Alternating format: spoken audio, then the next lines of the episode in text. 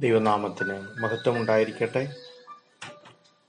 സഭാചരിത്രം എഴുപത്തി ഒമ്പതാം എപ്പിസോഡിലേക്ക് ഏവർക്കും സ്വാഗതം.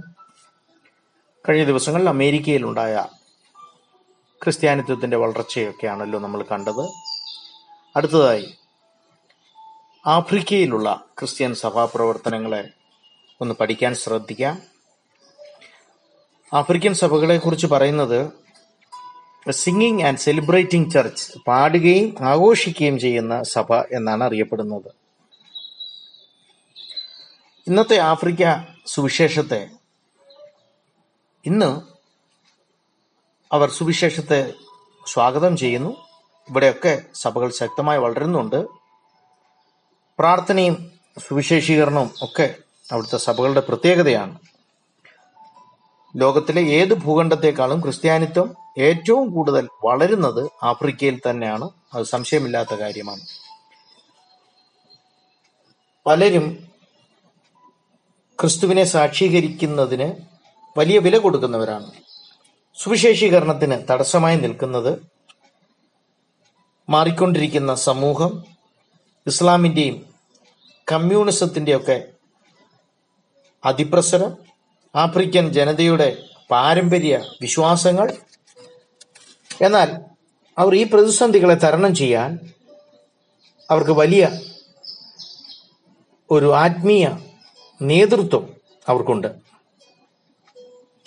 ആഫ്രിക്കൻ സഭ നമ്മെ പഠിപ്പിക്കുന്നത് കഷ്ടതയുടെയും യാതനയുടെയും മധ്യത്തിലും എങ്ങനെ കർത്താവിൽ ക്രിസ്തീയ ജീവിതം ജയഘോഷമായി ആഘോഷമായി മുന്നോട്ട് കൊണ്ടുപോകാൻ പറ്റും എന്നുള്ളതാണ്.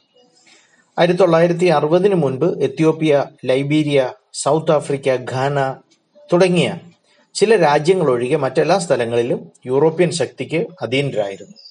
എന്നാൽ ആയിരത്തി തൊള്ളായിരത്തി അറുപതിൽ പന്ത്രണ്ടിലധികം പുതിയ രാജ്യങ്ങൾ ആഫ്രിക്കയിൽ ഉദയം ചെയ്യുവാനിടയായി ഇവയെല്ലാം സ്വാതന്ത്ര്യം പ്രാപിക്കുവാനും ഇടയായി തീർന്നു സ്വാതന്ത്ര്യ ലബ്ധിക്ക് ശേഷം പല പടിഞ്ഞാറൻ ആഫ്രിക്കൻ രാജ്യങ്ങളും അവർ നേരിട്ടത് വിപ്ലവങ്ങൾ മിലിറ്ററി അട്ടിമറി മൂലമുണ്ടായ രാഷ്ട്രീയ അസ്ഥിരത ഇതൊക്കെയാണ്. എന്നാൽ കിഴക്കൻ ആഫ്രിക്കയിലും മധ്യ ആഫ്രിക്കയിലും കാണപ്പെട്ടത് പല ഗോത്രവർഗങ്ങൾ തമ്മിലുണ്ടായ രക്തച്ചൊരിച്ചിലുകളാണ് ഇതിൽ ഒരു രാജ്യമാണ് ഉഗാണ്ട.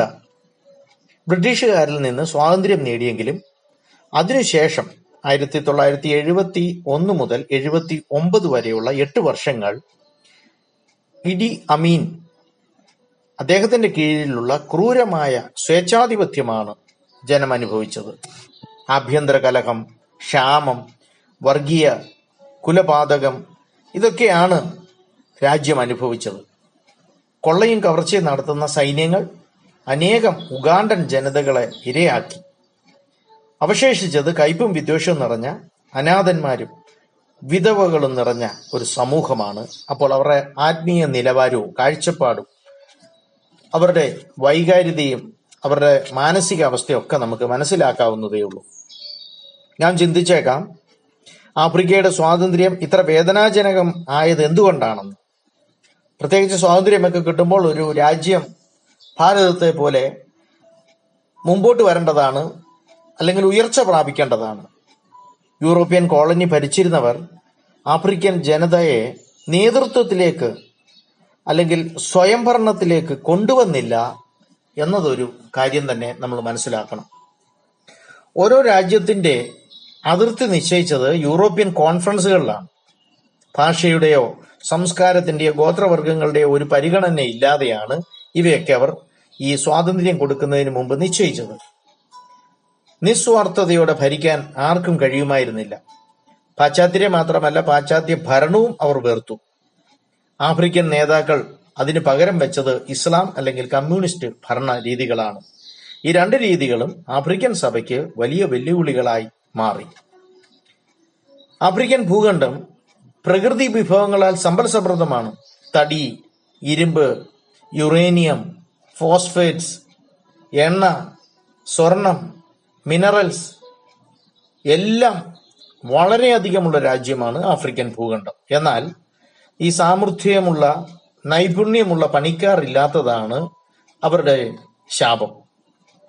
നിയന്ത്രിക്കാനാവാത്ത പണപ്പെരുപ്പം ആവശ്യമില്ലാത്ത വികസന പദ്ധതികൾ ഇതൊക്കെ ഇവരുടെ സാമ്പത്തിക പുരോഗതിക്ക് പുരോഗതിക്ക് തടസ്സമാകുവാനിടയായി തീർന്നു ചില രാജ്യങ്ങളിൽ ഭീകരവാദികൾ ഭീതി ജനിപ്പിക്കുന്നു പ്രകൃതി ദുരന്തങ്ങൾ അനേകരെ അഭയാർത്ഥികളാക്കി മാറ്റുന്നു.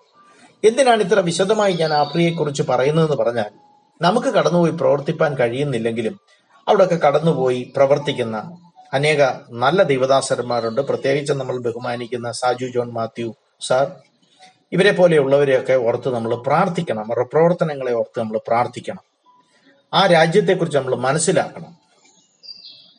സാധാരണ കൃഷിക്കാരായ ആഫ്രിക്കൻ ജനം അവർ തൊഴിൽ തേടി പട്ടണങ്ങളിലേക്ക് കുടിയേറുവാൻ ഇടയായി തീർന്നു ഇങ്ങനെ ജോലിക്ക് വേണ്ടിയും ഫാക്ടറികളിലൊക്കെ തൊഴിൽ തേടിയൊക്കെ പോയവർ അധാർമികതയും പല രോഗങ്ങൾക്കും നിറഞ്ഞ ഒരു സമൂഹത്തിന്റെ ഭാഗമായി മാറുന്നതായിട്ടാണ് നമുക്ക് കാണുവാൻ കഴിയുന്നത്. ഇതിന് പരിഹാരം കാണാനായി ജനം അറിഞ്ഞോ അറിയാതെയോ ഇസ്ലാം കമ്മ്യൂണിസത്തിലേമൊക്കെ തിരിയുവാനിടയായി തീർന്നു ഇരുപതാം നൂറ്റാണ്ടിന്റെ രണ്ടാം പകുതിയിൽ അല്ലെങ്കിൽ ആയിരത്തി തൊള്ളായിരത്തി അമ്പതിന് ശേഷം അറേബ്യൻ എണ്ണയുടെ ബലത്തിൽ എണ്ണ കമ്പനികളുടെ ബലത്തിൽ അവരുടെ പിന്താങ്ങലിൽ ആഫ്രിക്കയിൽ ഇസ്ലാം ശക്തിപ്പെടുവാൻ ഇടയായി തീർന്നു പല സ്ഥലങ്ങളിലും മുസ്ലിം നേതാക്കൾ ക്രിസ്ത്യൻ മിഷനറി പ്രവർത്തനങ്ങളെ നിരോധിച്ചു.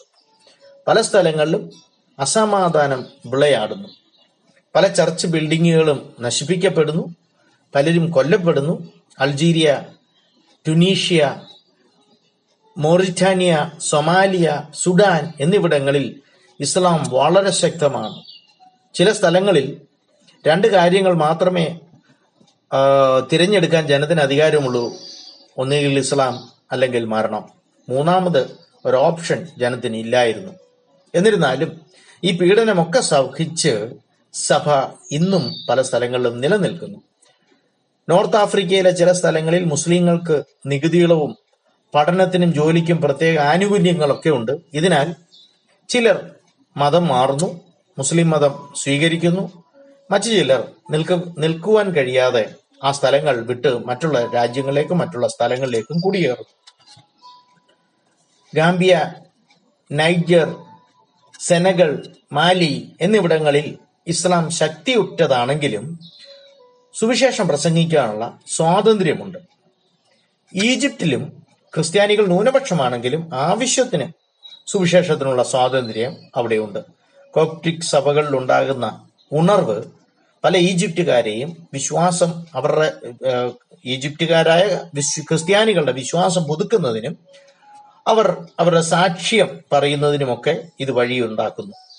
നൈൽ നദിയുടെ വശങ്ങളിൽ ഉണ്ടായ പെൻഡകോസ്റ്റൽ പ്രവർത്തനങ്ങൾ ശക്തമായി മുന്നേറിക്കൊണ്ടിരിക്കുന്നു. പ്രത്യേകിച്ച് പാവപ്പെട്ടവരുടെ ഇടയിൽ കെയ്റോ സിറ്റിയുടെ ഉൾഭാഗങ്ങളിൽ വലിയ പെൻഡക്കോസ് സഭകളുണ്ട്. അപ്പോസ്റ്റലിക് സഭ അത് അസംബ്ലീസ് ഓഫ് ഗോഡിന്റെ ഒരു വകഭേദമാണ്.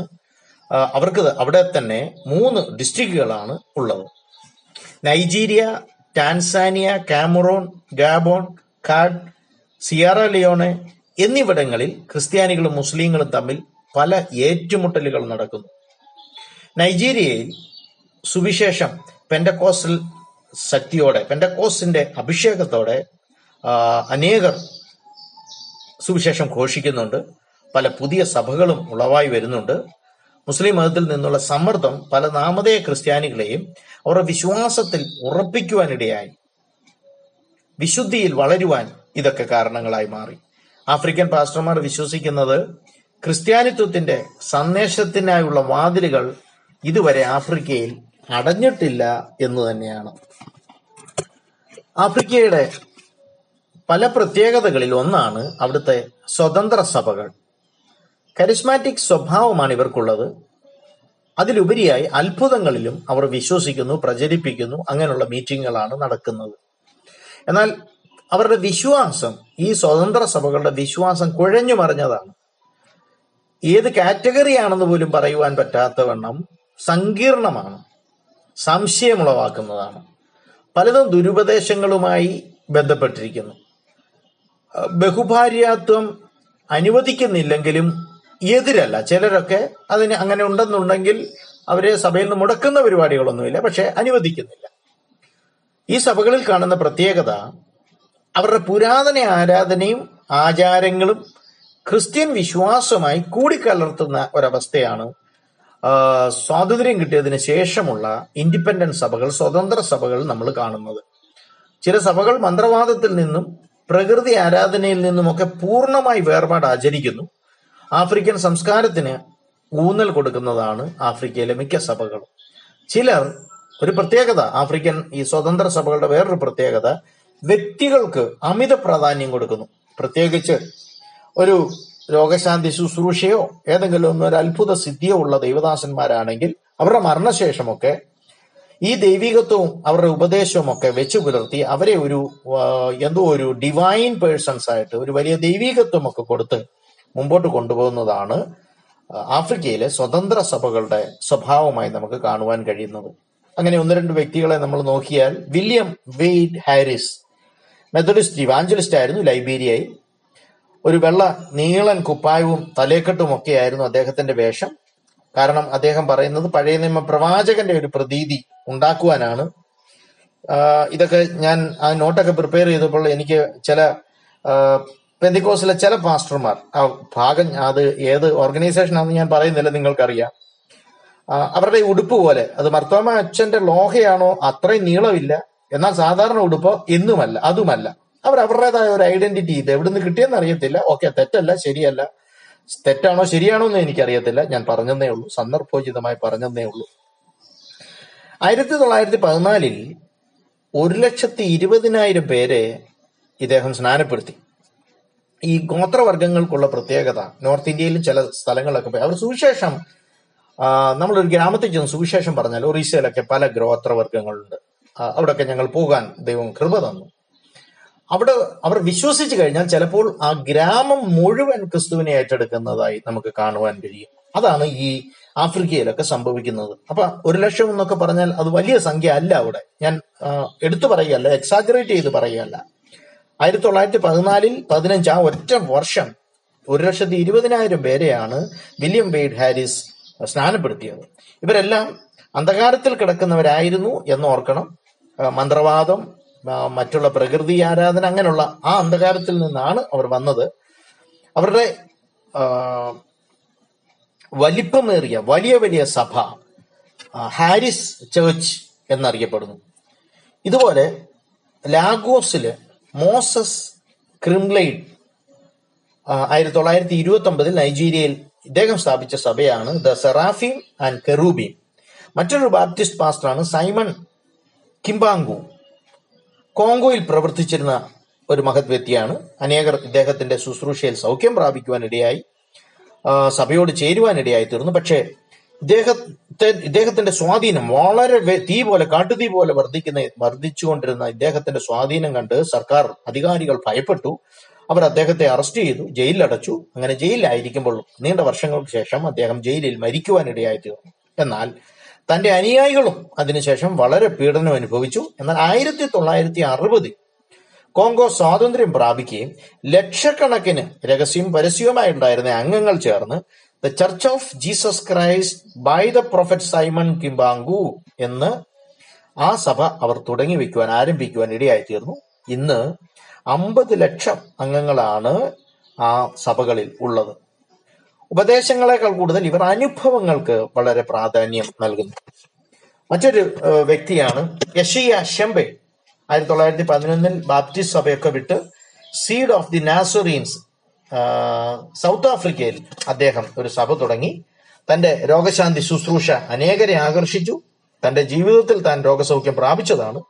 താൻ എടുത്ത താനാണ് അടുത്ത മോശയാണെന്നും നാസറീൻ ആൾക്കാരുടെ രാജാവാണ് താൻ എന്നൊക്കെ താൻ അവകാശപ്പെടുവാൻ ഇടയായി തീർന്നു അതുകൊണ്ട് തന്നെ തന്റെ മരണശേഷം പലരും അദ്ദേഹത്തെ ബ്ലാക്ക് ക്രൈസ്റ്റ് അല്ലെങ്കിൽ കറുത്ത വർഗക്കാരനായ ക്രിസ്തു എന്നാണ് പറഞ്ഞ് എന്ന് അഭിസംബോധന ചെയ്ത് ആരാധിക്കുന്നതായിട്ടാണ് നമ്മൾ കാണുന്നത്. ഏകദേശം പത്ത് ലക്ഷം അംഗങ്ങൾ ഈ സഭയിലും ഉണ്ട്. ചില സ്വതന്ത്ര സഭകൾ ക്രിസ്ത്യൻ സ്വഭാവമുണ്ടെങ്കിലും മറ്റു ചില സഭകൾ ജാതീയ അസാൻമാർഗീയത ക്രിസ്ത്യൻ പദങ്ങൾ എടുത്ത് ഉപയോഗിച്ചുകൊണ്ട് ക്രിസ്ത്യൻ സഭകളുടെ പേരിൽ അറിയപ്പെടുന്നെങ്കിലും ജാതീയ അസാൻമാർഗീയതയാണ് അതിൽ നിലനിൽക്കുന്നത്. പശ്ചാ അതുകൊണ്ടാണ് ഞാൻ പറഞ്ഞത് ഈ സ്വതന്ത്ര സഭകളെ ഒരു പ്രത്യേക ബാനറിൽ കൊണ്ടുവരാൻ പറ്റത്തില്ല. ഇവരുടെ വിശ്വാസങ്ങൾ കൂട്ടിക്കുഴഞ്ഞു കിടക്കുന്ന ഒരു അവസ്ഥയാണ് നമുക്ക് കാണുവാൻ കഴിയുന്നത്. പാശ്ചാത്യ സംസ്കാരം ഉപേക്ഷിക്കുന്നതിനൊപ്പം ജാതീയ ആചാരങ്ങൾ ഈ സഭയിലേക്കൊക്കെ വലിച്ചു കയറ്റിയാണ് അവർ ചെയ്യുന്നത്. ആഫ്രിക്കയുടെ പാരമ്പര്യ സഭകളുടെ കാര്യം ശ്രദ്ധിച്ചാൽ ഓരോ സ്ഥലത്തെയും നിയന്ത്രിച്ചിരുന്ന പ്രധാന പാശ്ചാത്യ ശക്തികൾ അവരുടെ കോളനികൾ ആ കോളനികളെ ആശ്രയിച്ചാണ് ഇന്ന് അവിടെയുള്ള പാരമ്പര്യ സഭകൾ കാണുവാൻ കഴിയുന്നത്. പ്രത്യേകിച്ച് ആഫ്രിക്കയിലുടനീളം നമുക്ക് റോമൻ കാത്തലിക് സഭകൾ കാണാൻ കഴിയും. ഇവിടെ എല്ലാം കാരണം ഫ്രഞ്ച് സ്പാനിഷ് പോർട്ടുഗീസ് കോളനികളായിരുന്നു. എന്നാൽ ലൈബീരിയയിൽ ബാപ്റ്റിസ്റ്റിനാണ് കുറച്ചും കൂടെ പ്രാതിനിധ്യമുള്ളത്. ബെനിൻ ഖാന ഇവിടെയൊക്കെ മെത്തഡിസ്റ്റ് സഭകളും നൈജീരിയ സിംബാബെ റുവാണ്ട കെനിയ ഇവിടൊക്കെ ആംഗ്ലിക്കൻ സഭകളുമാണുള്ളത്. സെനകളിൽ ലൂതറനിസമാണ് ശക്തി പ്രാപിച്ചിരിക്കുന്നത്. സൗത്ത് ആഫ്രിക്കയിൽ ഡച്ച് റിഫോർമേഷൻ അല്ലെങ്കിൽ റിഫോംഡ് ചർച്ച് ആ വിശ്വാസ സഭകൾ ഇരിക്കുന്നു. അപ്പോൾ നമുക്ക് കാണുവാൻ കഴിയുന്നത് സുവിശേഷത്തിന്റെ വാതിലുകൾ അടഞ്ഞിട്ടില്ല. മുസ്ലിം കമ്മ്യൂണിസം ഒക്കെ അവിടെ നിലകൊള്ളുന്നുവെങ്കിലും അതിലുള്ള വിശ്വാസം അവർ കുറഞ്ഞുകൊണ്ടിരിക്കുന്നു. നമുക്ക് ശക്തമായി പ്രാർത്ഥിക്കാം. ആഫ്രിക്കയിലും ദൈവത്തിന്റെ അത്ഭുത പ്രവർത്തികൾ വെളിപ്പെടട്ടെ. ദൈവം ധാരാളമായി എല്ലാവരെയും അനുഗ്രഹിക്കട്ടെ.